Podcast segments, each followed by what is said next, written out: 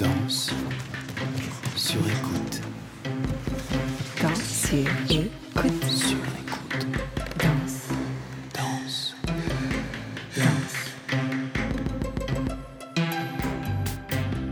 Cette année, les élèves de seconde F du lycée de la Marcarée à Moissy-Cramayel, en Seine-et-Marne, ont découvert le travail de Philippe de Coufflet et de la compagnie DCA.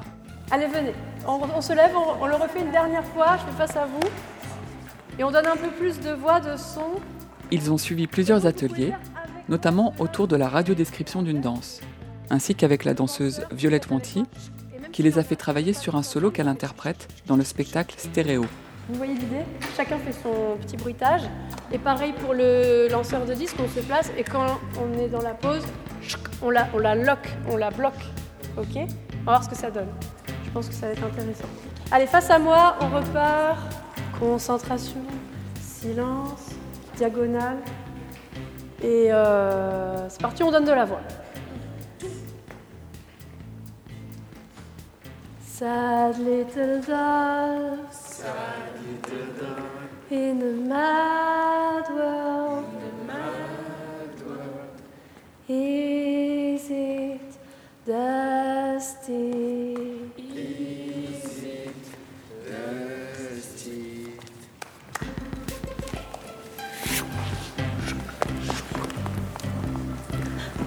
Les élèves ont pu découvrir ce spectacle en mars au théâtre Sénart, scène nationale. Je suis en A11. A11.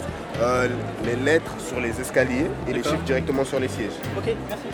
et se prêter finalement au jeu de la radiodescription du solo de Violette. Mesdames, Messieurs, merci de bien vouloir éteindre vos téléphones portables. Merci à vous et bon spectacle.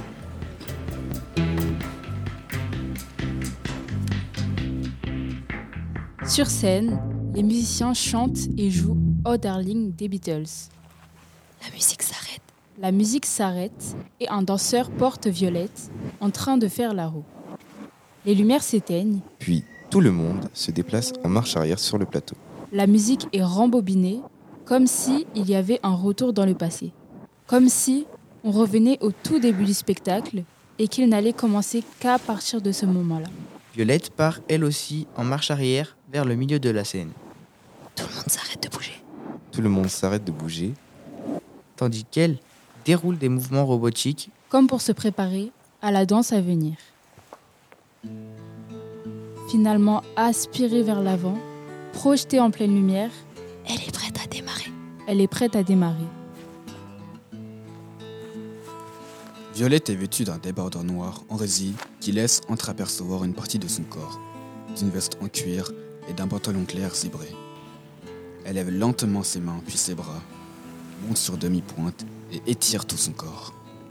Doigts écartés, ouverture des bras, à droite, à gauche.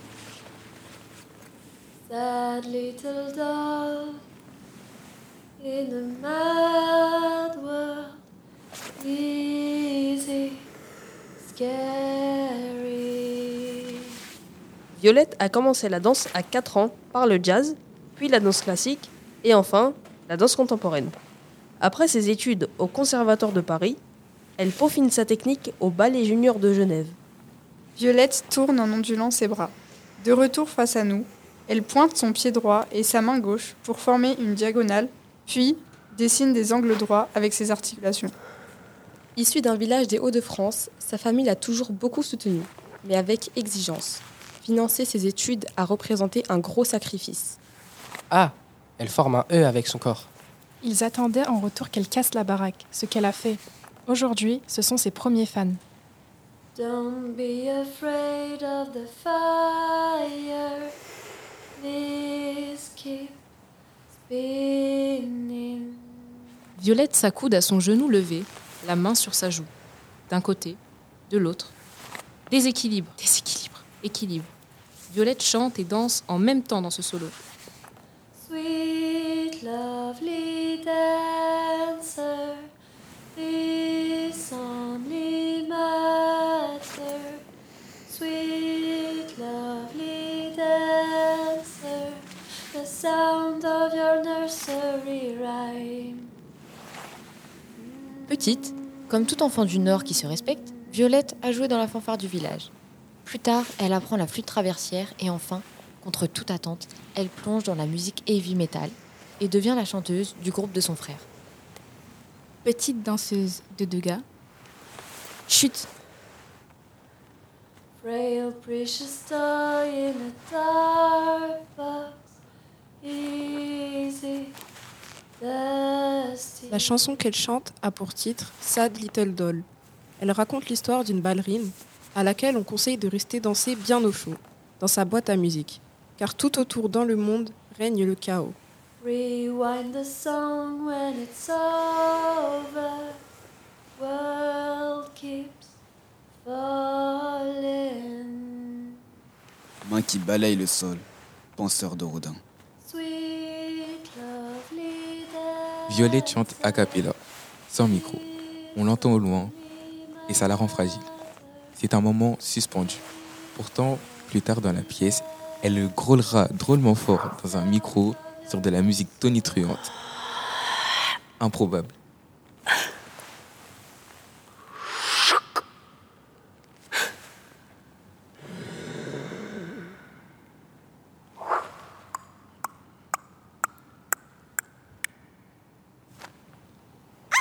Danseuse kawaii, bodybuilder, riff de guitare, baby doll. Tout s'accélère. Mouvement net et robotique, morphing. Violette se dandine dans tous les sens. Traversée par des émotions très différentes, elle semble perdre le contrôle. Folle et calme, Bruyante et discrète, Fragile et puissante. rayonnante et sombre, Ingénue et simple. remarquable et ordinaire, frénétique et sobre, Intrépide et avisée. Dominante et faible. Grandiose et humble. Soudain, elle s'arrête, reprend peu à peu ses esprits et son souffle. Gênée et tout à coup pudique, ses gestes s'allongent et ralentissent. Inspire, expire, repos. Dans cette pièce, Violette donne à voir toutes ses facettes. Ballerine en pointe rouge, circassienne, poupée fragile ou encore chanteuse métal. Stéréo est une déclaration d'amour à l'énergie rock et un véritable écrin pour notre danseuse. Mais Stéréo est aussi un clip live géant qui rassemble trois danseurs, deux danseuses, trois musiciens, 63 cm de talons compensés, 78 headbanging, beaucoup de fumée, une bonne centaine de décibels, quelques litres de sueur, 46 changements de costume, 112 grands battements, des kilos de sequins, beaucoup de vinyle, des kilomètres de câbles, 5 stands de guitare et 12 micros, 24 piercings, une centaine de tatouages, dont 30 réalisés en tournée dans des chambres d'hôtel. Violette reste encore à ce jour la seule page vierge.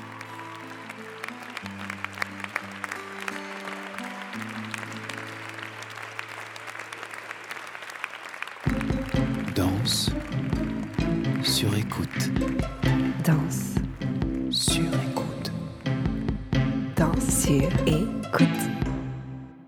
Bonjour Violette, merci de nous avoir interprété ce solo tiré du spectacle Stéréo de Philippe de Coufflet. Bonjour. Alors pour commencer, j'aurais une première question qui est quelle a été votre part de création dans euh, son écriture, donc de ce solo? Alors, euh, Philippe est parti euh, d'images assez définies dans sa tête et dans son imaginaire. D'accord Et après, il m'a aidé à développer les transitions entre ces statues, ces images. certaines étaient connues d'ailleurs, comme le penseur de Rodin, Disco Ball, la danseuse de Degas, etc. Donc, on est parti euh, de mouvements qui existaient déjà. Et ensuite, c'est à deux, face à un miroir, qu'on a écrit ce solo. Donc, euh, ça s'est vraiment fait en binôme. Mhm. Je, je proposais quelque chose et en instantané, il disait oui, non, attends, retourne-toi, essaye comme ci, comme ça. Donc, ça a été vraiment euh, fait tous les deux. C'était une création en binôme. Oui. Quels ont été les axes de recherche? Euh, pour ce solo, donc Philippe avait une idée de faire un solo sur une déesse, quelque chose d'assez statique, euh, statuaire, avec un plot comme le socle d'une œuvre. Et je me rappelle qu'il avait ramené un livre avec des images comme ça, soit de spectacles, soit d'art contemporain, de femmes avec des couronnes, des, bijoux, des choses qui les mettent en valeur, qui les rendent un peu euh, iconiques. Et donc moi, euh, j'ai fait des essais de, perruques, d'accessoires, mais ça m'empêchait euh, de bouger et ça faisait beaucoup de bruit. Enfin, il y avait toujours des problèmes. Donc on a fait finalement euh, pur, la version juste avec mon corps et ma voix, en essayant de garder cette idée d'icône. puis on est parti un peu plus loin ensuite dans le féminin et l'opposé très masculin, l'énergie un peu angélique et l'opposé, l'énergie rock. Et ensuite on est parti dans d'autres images, euh, des clichés, euh, des, des choses personnelles qui venaient de moi, euh, et on a mélangé toutes ces photos pour créer le solo. Est-ce qu'il y avait des intentions particulières à, à ces choix-là ou pas? Euh, oui, bah, c'était l'idée au tout début de la création. Il voulait jouer justement sur le masculin-féminin et le côté pluriel de ma personnalité parce que je suis à la fois danseuse classique et j'ai un groupe de métal et j'aime un peu les extrêmes. Donc je crois qu'il a voulu utiliser euh, cette partie de moi aussi. On sait qu'il y a eu plusieurs versions de solo pendant la création du spectacle euh, et depuis le début de la tournée. Pourquoi? Alors ça, c'est spécifique à Philippe de Coufflet qui, qui a besoin de faire évoluer son travail. C'est du spectacle vivant, ça doit rester vivant. Et lui-même est le premier euh, spectateur de son spectacle. Et il a toujours un regard frais et il veut pas euh, s'ennuyer, il veut toujours que ça aille vers le mieux. Donc, dans ce but de rendre les choses plus efficaces, euh, plus belles, plus, plus fidèles à ce qu'il imaginait à la base, on fait que euh, couper dedans, rajouter, modifier la chanson, pour plein de raisons différentes. Mais en tout cas, il est là tous les jours avec nous en tournée et tous les jours, on retravaille chaque tableau. Il nous fait des notes et il essaye d'améliorer. Donc ça arrive souvent. Ah oui, tout à fait. Surtout en Euh, début de tournée. Est-ce que c'est difficile de lier euh, la danse et euh, le chant a cappella? Oui, c'était un petit challenge parce qu'à la base, je chantais pas dans les premières, premières, premières versions du, du solo qu'on a fait en création, qu'on n'a pas fait sur scène.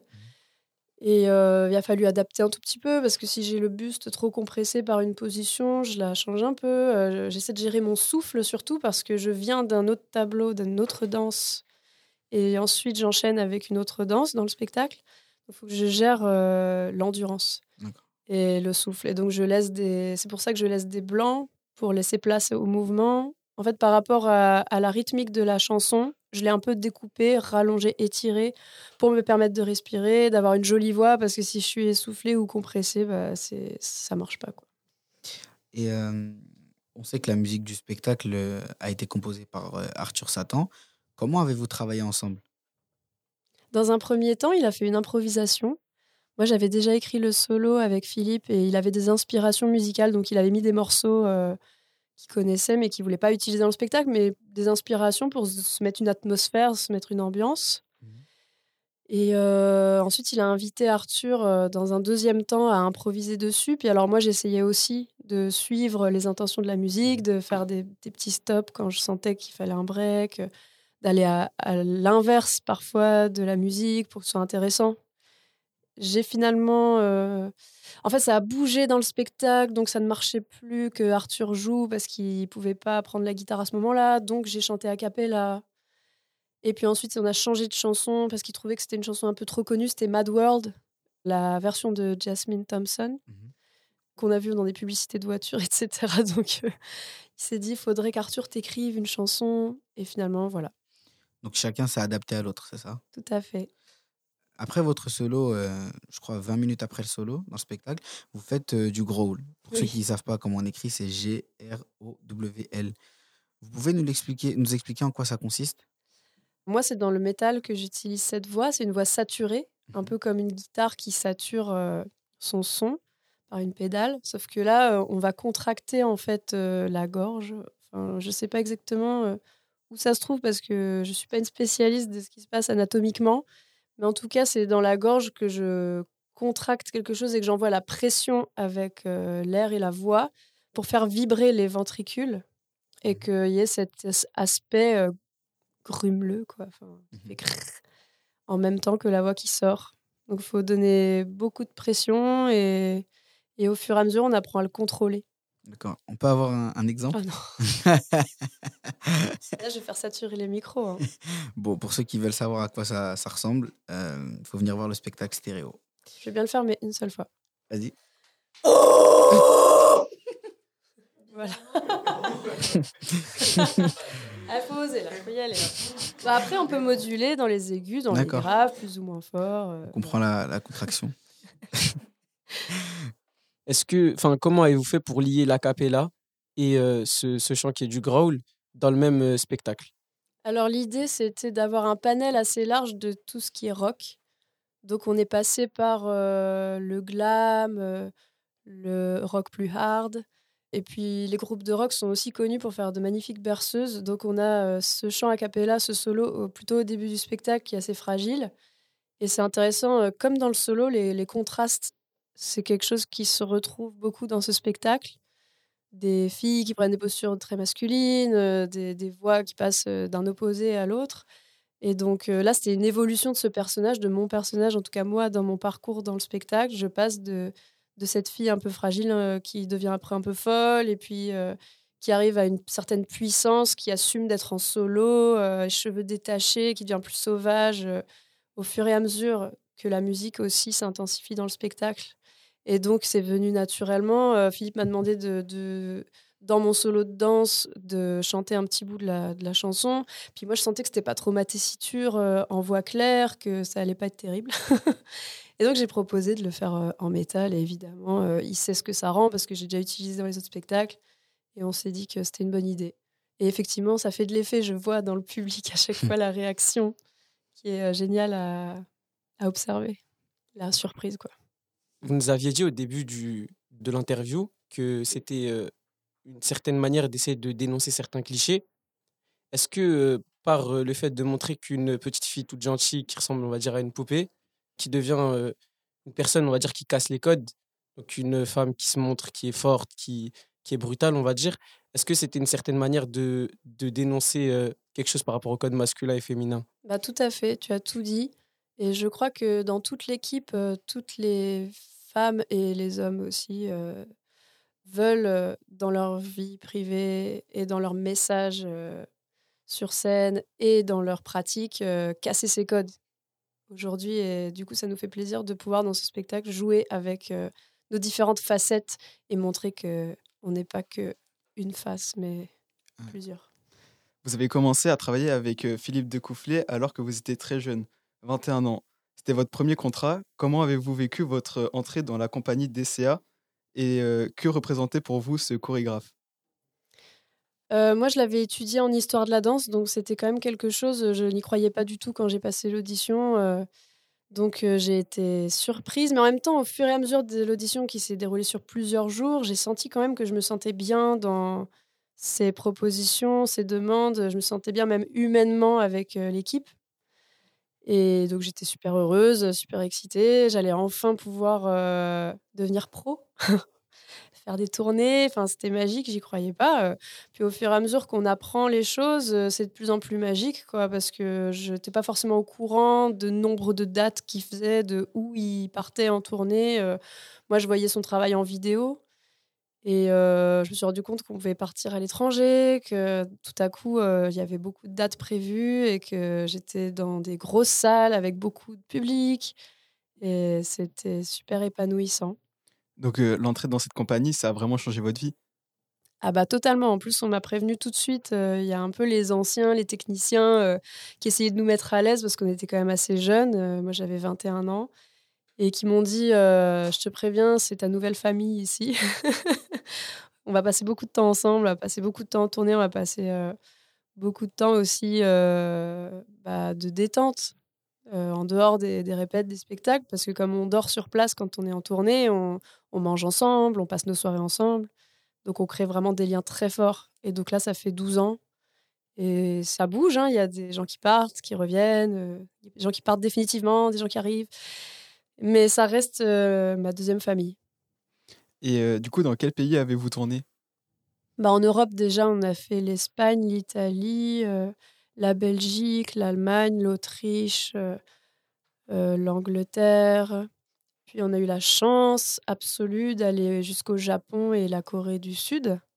Moi, j'y suis allée trois fois grâce à, aux tournées DCA et ça, c'est vraiment des souvenirs très marquants. C'est très dépaysant, c'est une autre culture. On est resté longtemps parce qu'on faisait une tournée, il fallait le temps que le décor soit transporté. Donc, euh, on a eu la chance euh, d'aller là-bas et j'espère qu'on y retournera parce que c'est vrai que depuis Covid, on n'a que des dates en France pour l'instant. Donc, on croise les doigts, même si c'est plus écologique de tourner en France. On croise les doigts quand même un petit peu pour partir euh, à l'étranger comme avant. Et est-ce que vous voudriez nous partager un souvenir marquant? Depuis que vous êtes dans la compagnie bah, DCA Ben, ce serait les petits rituels euh, qu'on découvre au départ et qui restent pendant des années, qui sont encore là après, je pense, euh, 30, presque 40 ans. Je parle plus de rituels que de souvenirs parce que c'est ce qui est sympa à raconter, je pense, et qui me restera dans la tête longtemps après. Donc, par exemple, on se tape toujours les fesses euh, pour se donner bonne chance, bon courage avant un spectacle. Une petite claque sur la fesse. Et on se dit toi toi ou merde. Et puis après, bon, il y a des délires. euh, je sais pas si je peux raconter ça.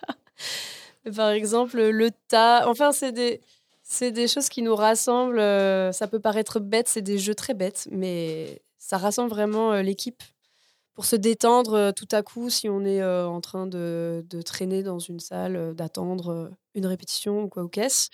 Quelqu'un va crier tas et on va tous euh, monter les uns sur les autres pour créer un tas géant humain. Euh, c'est vraiment bête, mais c'est des souvenirs marquants parce que dans certains contextes, euh, on le fait dans une chambre d'hôtel, on le fait dans une entrée d'hôtel, dans un couloir de théâtre, et puis à chaque fois ça part en fou rire et c'est des super bons souvenirs. Quoi. Oui, donc vous avez vraiment créé des liens bah, ensemble et puis bah, on peut dire des codes avec euh, bah, ce tas que vous venez de nous expliquer. Mais il y a des choses qui viennent de très loin, que euh, les précurseurs, euh, je pense qu'ils savent même pas qu'on le fait encore. et puis il y a des nouveaux petits jeux comme ça euh, qu'on rajoute au fur et à mesure. Et est-ce que vous avez une hygiène de vie particulière quand vous êtes en tournée avec par exemple la nourriture, le sommeil ou les activités? Alors moi, je fais de plus en plus attention hein, euh, en vieillissant. euh, je suis pas vieille, mais je veux dire en, utilisant son corps comme ça, on sent vite le temps euh, qui passe. Donc même à 30 ans, j'ai déjà une différence dans mon ressenti par rapport à quand j'en avais 20. Et donc euh, j'ai tellement peur de la blessure, je vois tellement de gens se blesser ou j'entends tellement d'anecdotes que je fais tout pour éviter ça. J'ai jamais raté ni un spectacle, ni une répétition de toute euh, ma carrière. Donc, je croise les doigts pour que ça continue et je fais attention de boire de l'eau assez au bon moment, de m'étirer après les spectacles, euh, de bien m'échauffer. C'est les trois points les plus importants. Essayer de bien se nourrir, malgré le fait que parfois on trouve pas facilement ce qu'on veut, euh, selon les villes où on tombe. Mais voilà, parfois c'est difficile parce qu'on se fait vite emporter, comme on s'entend très bien et tout, on est vite euh, tenté de, de quitter la scène et de directement aller se détendre euh, ou d'aller manger direct. Et il faut prendre le temps de venir en avance pour s'échauffer, de partir un peu plus tard pour s'étirer, de boire euh, des choses saines, manger des choses saines. Enfin, c'est une discipline à avoir. Ok. J'essaie de l'avoir. D'accord, De merci. plus en plus. Euh, Qu'est-ce qui vous a donné envie de rester euh, dans cette compagnie jusqu'ici? Eh bien, dès le début, j'ai senti que ça collait bien à mon univers et ma personnalité et ma façon d'être. Donc, il n'y a aucune raison pour laquelle j'arrêterais de travailler euh, dans cette compagnie, surtout que j'arrive à chaque fois à, à faire des choses différentes d'une création à l'autre, donc je ne m'ennuie pas, d'utiliser des disciplines différentes. Et j'ai de plus en plus aussi de responsabilités parce qu'on me fait de plus en plus confiance et ça évolue. quoi. Donc tant qu'il y a de l'évolution, euh, je reste et je m'épanouis et j'aime euh, l'énergie de cette compagnie. Euh, par contre, je fais de plus en plus de choses à côté quand même. Je travaille avec d'autres compagnies à côté et puis j'ai toujours eu un groupe de musique à côté et voilà, j'essaie de varier les plaisirs. À 33 ans, vous avez déjà un très beau parcours. Selon vous, euh, quelle a été euh, la part de travail, de talent, de chance aussi peut-être? Ah oui, c'est sûr qu'il y a tout ça. Il y a tomber au bon endroit au bon moment, notamment euh, concernant l'audition. Parce que pour l'anecdote, il y avait deux auditions le même jour. Je pensais que j'avais aucune chance chez De Coufflet. L'autre audition, c'était pour une comédie musicale un peu plus euh, abordable à mon idée. Donc euh, j'hésitais, j'hésitais. Je me suis dit, euh, le premier qui me répond, euh, j'y vais. Et c'est Philippe qui a répondu en premier. Donc je suis allée à l'audition. Enfin, il y, a- plein de hasards comme ça où on se dit heureusement que j'ai fait ce choix-là par hasard ce jour-là. C'est des rencontres, hein, comme la rencontre avec Philippe et toute son équipe. Et c'est évidemment un, quelque chose d'inné un peu. Il y a un groove en moi depuis que je suis toute petite que j'ai pas appris à faire, mais je, suis naturellement assez musicale. euh, J'aime bien bouger mon corps. Enfin, il y a des choses, la souplesse, ça se travaille évidemment tout ça, mais il y a une part d'inné pour moi, ce qu'on peut appeler le talent si on veut, je sais pas. Et beaucoup, beaucoup, beaucoup, beaucoup, beaucoup de travail. Ça, ça va dépendre aussi des gens. Il y a des gens qui ont un physique tellement atypique qui vont trouver du travail très facilement, qui ont une voix vraiment unique. Moi, c'est pas mon cas. Je suis plutôt euh, random. Je suis ni grande ni petite, ni belle ni moche. euh, j'ai une voix normale. Donc, j'ai beaucoup travaillé pour essayer de développer ce côté pluridisciplinaire et, et une technique euh, infaillible. Enfin, j'essaye.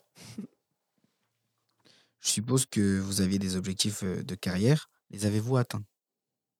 Oui, j'ai atteint euh, même plus que ce que je pouvais imaginer.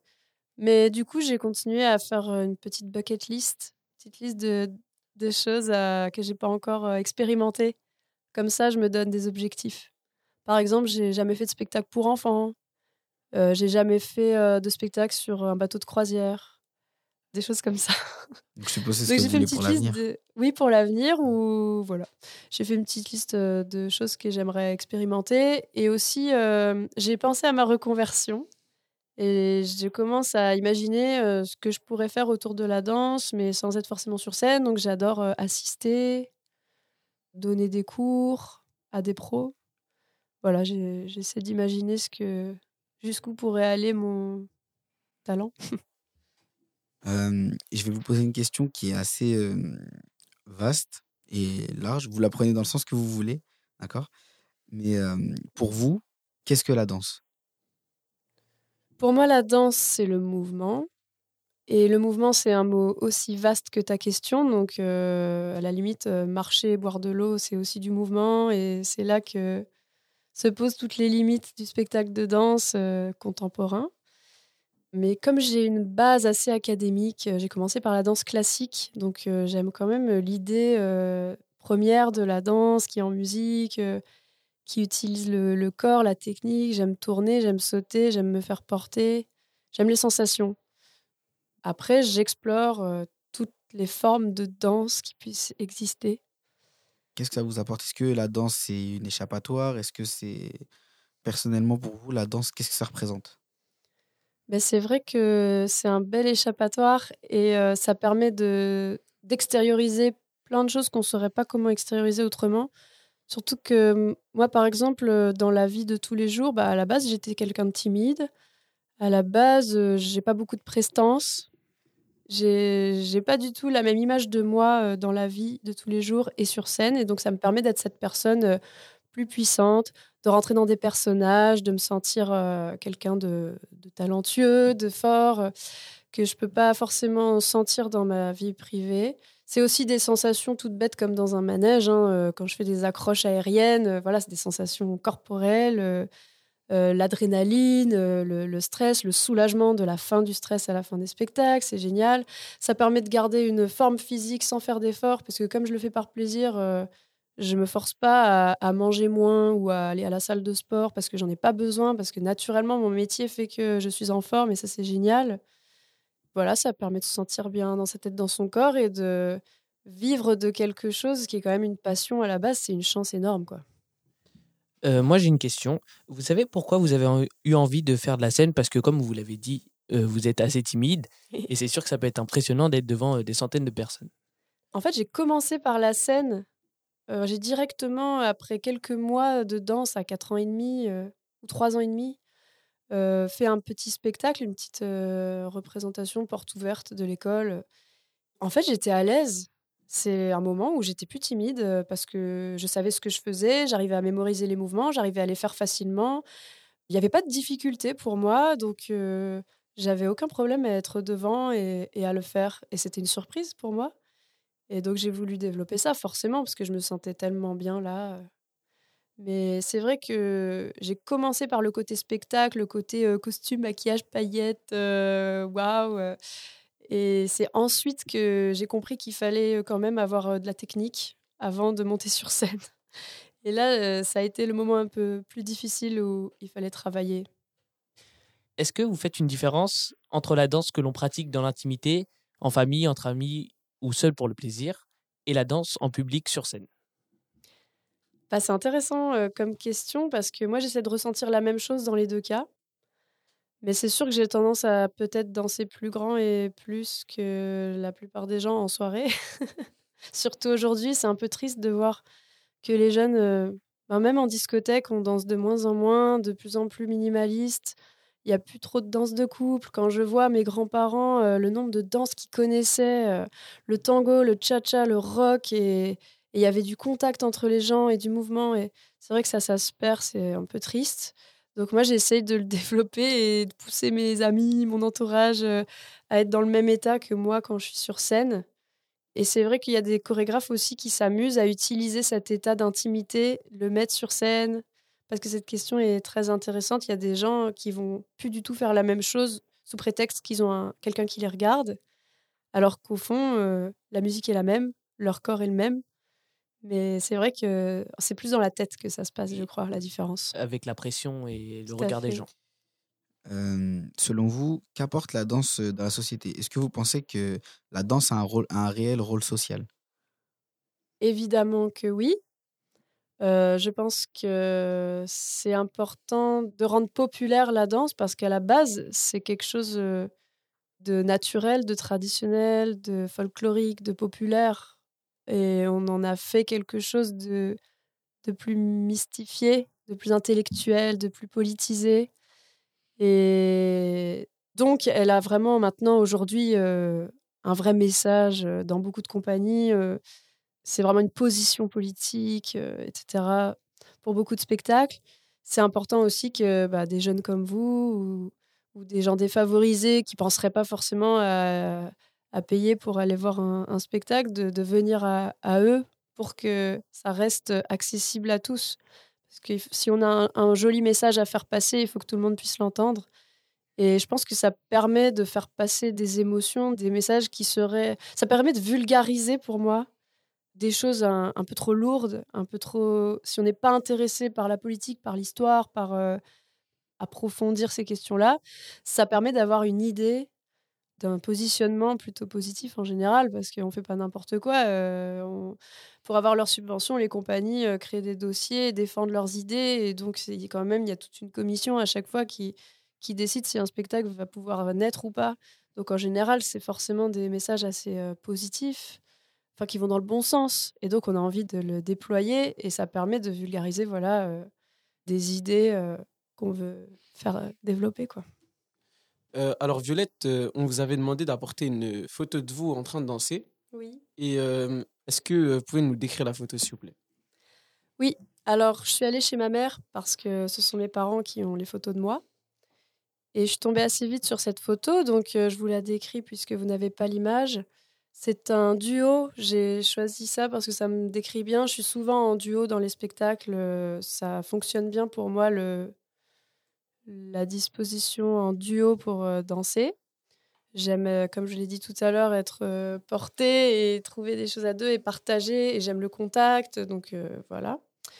Je joue de la flûte traversière sur cette photo en même temps que je danse pour le côté pluridisciplinaire. Et je suis avec Raphaël Cruz, qui était mon partenaire dans une création il y a 6 ans, 6-7 ans. Et bah, c'est très marquant pour moi émotionnellement parce qu'il est décédé très jeune. Et donc, c'est beaucoup de. Quand je vois cette photo, ça, me rappelle beaucoup de souvenirs. Et puis, on est très mignons. Donc, je suis euh, en contrepoids sur lui. Il me tient la tête et le ventre. Je joue de la flûte. On a tous les deux les yeux fermés.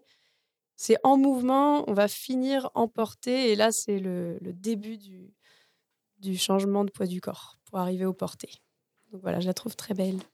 Euh, ensuite, on vous a aussi demandé d'apporter un objet personnel qui, Attention. qui est représentatif de votre parcours. Quel est cet objet? Tadam Est-ce que vous pouvez nous le décrire? Alors, ce sont des pointes euh, qui sont restées 18 ans pendues à la, au bouton de la même armoire dans ma chambre. Donc, les élastiques sont complètement détendus, mais ce sont des pointes spéciales parce que ma mère avait cousu un tissu à paillettes dessus. Et elles sont signées d'une étoile, Sylvie, Sylvie Guillem. Vous ne connaissez pas, mais c'est une grande étoile qui était venue euh, participer à notre gala de danse. Donc je les ai gardées bien précieusement parce que je les trouvais trop belles.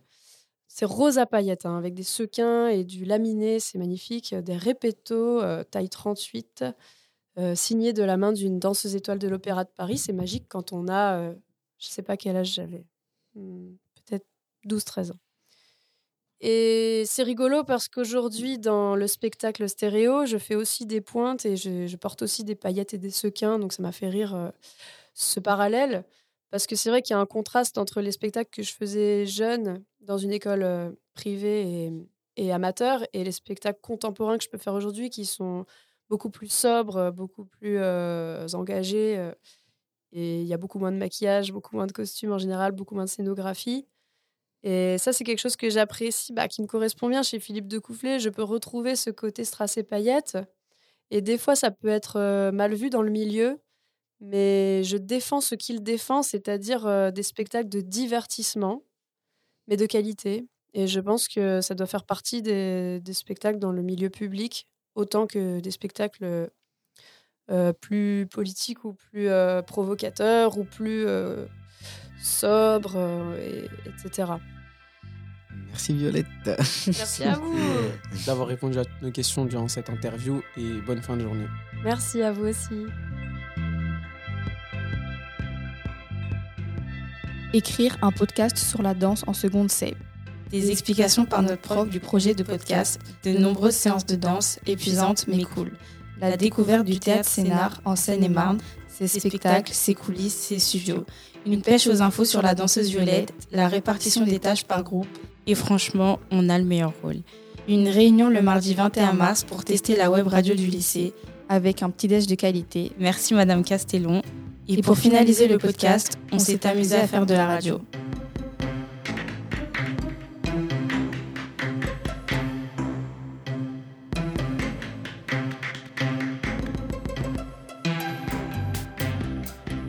Merci aux élèves de seconde F du lycée de la Marcarée de Moissy-Cramayel, ainsi qu'à leur professeur Laura Castellon et Magali Cabiedas.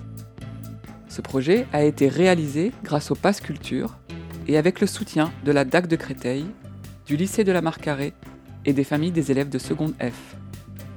À la coordination, Salomé Farge pour la compagnie DCA Philippe de Coufflet et Sarah Bosquillon pour le théâtre Scénar Scène Nationale. Dans Sur Écoute est un podcast de Clémence Galliard et Juliette Medevielle.